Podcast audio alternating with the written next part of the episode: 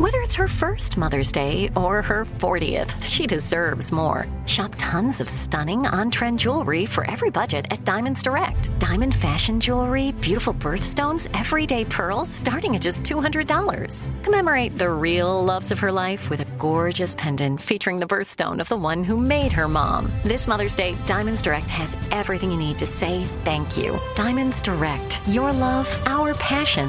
Online at diamondsdirect.com.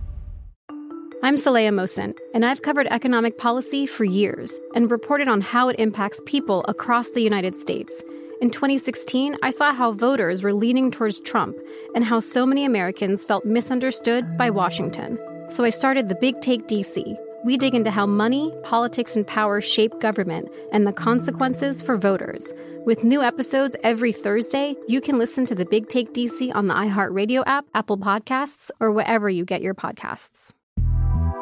The Big Take from Bloomberg News brings you what's shaping the world's economies with the smartest and best informed business reporters around the world. We cover the stories behind what's moving money and markets. And help you understand what's happening, what it means, and why it matters every afternoon. I'm Sarah Holder. I'm Saleha Mohsin. And I'm David Gura. Listen to The Big Take on the iHeartRadio app, Apple Podcasts, or wherever you get your podcasts.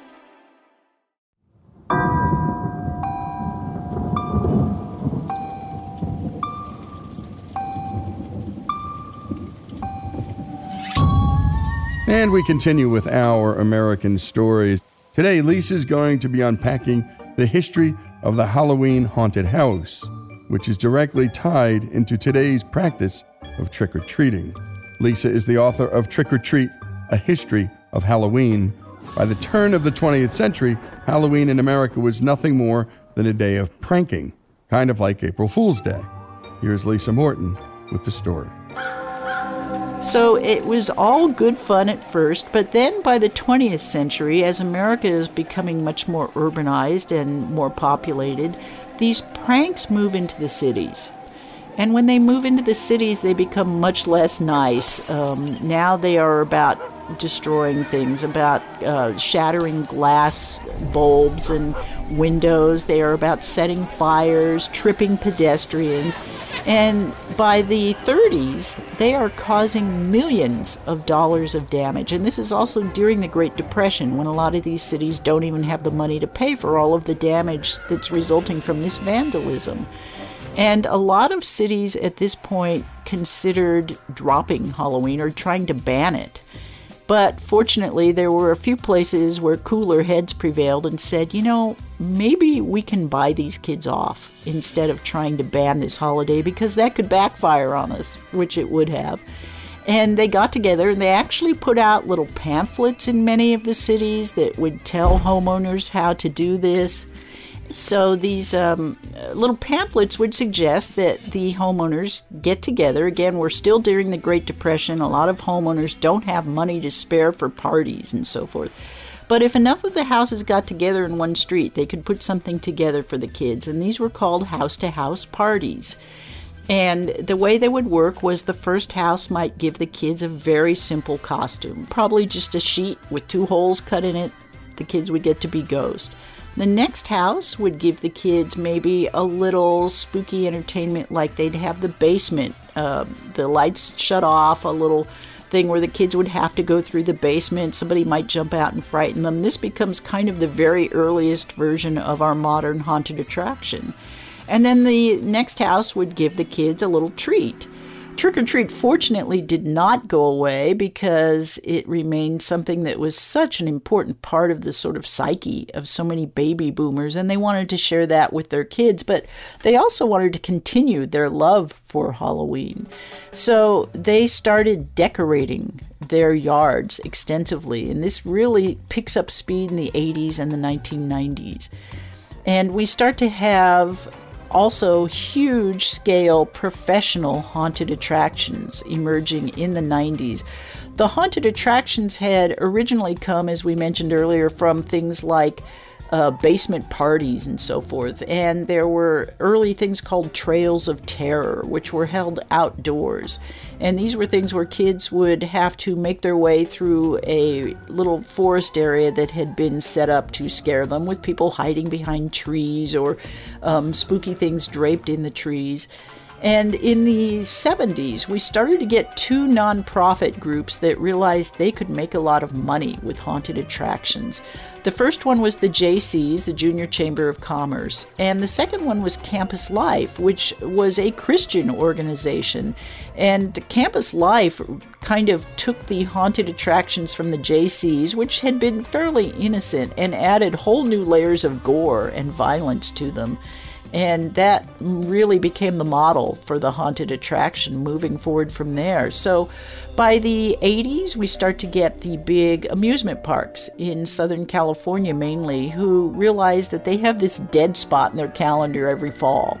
And maybe they can take this model of these haunted attractions and turn a serious fall profit from that. Knott's is the first one that tries it, turning Knott's Berry Farm, of course, into Knott's Scary Farm and it becomes gigantic for them. Um, it began in the mid 80s, it picked up speed. Now, of course, it is a gigantic thing that Knott's does every year with uh, something like a dozen different mazes and scare zones. And it's it's become a huge part of their yearly business plan. And it's spread of course to other amusement parks. And it has now even spread to amusement parks outside of the US there are um, amusement parks in Europe especially, that are now holding Halloween celebrations. One of the other amusement park haunted attractions that contributed gigantically to the growth of the modern haunted attraction industry was the Haunted Mansion at Disneyland. It is just incredibly influential. It cannot really be understated what an important part of the development of haunted attractions that was. It had been conceived early on at Disneyland when Walt was still alive. It was something he always wanted to do. And for years, his Imagineers debated how to put it together. They considered originally doing it as a walkthrough attraction, which of course would be even more similar to modern haunted attractions. Walt's idea was always to take the old dark rides that you could find at carnivals and sort of upgrade them, make them much more technologically savvy and much cleaner and and more involving, have an actual story throughout, that kind of thing. And he unfortunately passed away before the Haunted Mansion was completed, but his Imagineers continued with it. They always had a little bit of a debate about whether to go more scary or more whimsical with it. And in the end, they kind of compromised. They gave it the best of both worlds. When it opened in 1969, it was really a gigantic explosion in terms of haunted attractions. I mean, no no longer was it something you might find at a carnival where you're in a rickety car and there's a nasty old skeleton on a string overhead. They used both some very modern technology and some old technology that they repurposed in such brilliant ways. The whole idea, for example, of when you go past the haunted ballroom and you see the whirling figures uses an old technology that dates back to the 19th century called Pepper's glass, which is a special kind of mirror that is positioned in such a way or special glass that it reflects the images and makes them look translucent and so forth. The whirling ghosts are actually figures that are below you when you are going along in your car, but the glass is tilted and positioned in such a way that you're seeing the translucent figures in front of you. And of course, the design of the Haunted Mansion was sheer genius. And it's interesting how many professional haunters, because yes, there are professional haunters, will point at the Haunted Mansion as the seminal thing that they saw as a child that made them want to pursue this as a career. So this big scale professional haunt spreads to independent haunts as well. There are now around 3,000 professional independent haunts that are set up every Halloween throughout the US. That, again, is another idea that is spreading around the world.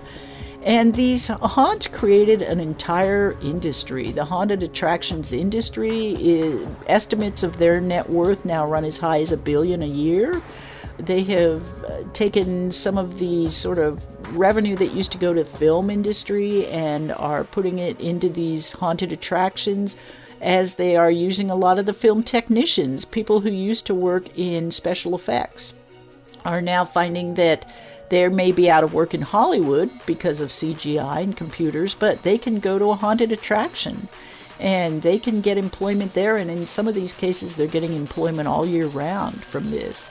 So the haunted attractions become gigantic and are now such a, a huge part of our modern Halloween the haunted attractions kind of sit right alongside trick or treating for the kids, haunted attractions for the older kids, and for the adults. And great work as always by Greg Hengler on the storytelling and production, and a special thanks to Lisa Morton, author of Trick or Treat. Go to Amazon.com to find her book. The story of the haunted house, and so much more, here on Our American Stories.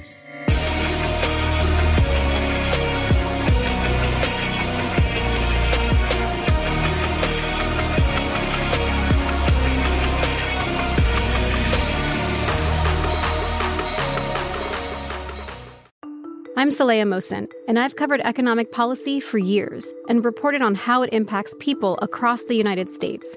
In 2016, I saw how voters were leaning towards Trump and how so many Americans felt misunderstood by Washington. So I started the Big Take DC. We dig into how money, politics, and power shape government and the consequences for voters. With new episodes every Thursday, you can listen to the Big Take DC on the iHeartRadio app, Apple Podcasts, or wherever you get your podcasts. The Big Take from Bloomberg News brings you what's shaping the world's economies with the smartest and best informed business reporters around the world. We cover the stories behind what's moving money and markets. And help you understand what's happening, what it means, and why it matters every afternoon. I'm Sarah Holder. I'm Saleha Mohsin. And I'm David Gura. Listen to The Big Take on the iHeartRadio app, Apple Podcasts, or wherever you get your podcasts. If you love sports and true crime, then there's a new podcast from executive producer Dan Patrick and hosted by me, Jay Harris, that you won't want to miss. Playing Dirty Sports Scandals. Each week, I'm squeezing the juiciest details from some of the biggest sports scandals ever. I'm talking Marcus Dixon, Olympic gymnastics, Cain Velasquez, salacious Super Bowl level scandals. Join me on the dark side of sports by listening to Playing Dirty Sports Scandals on the iHeartRadio app Apple Podcasts, or wherever you get your podcasts.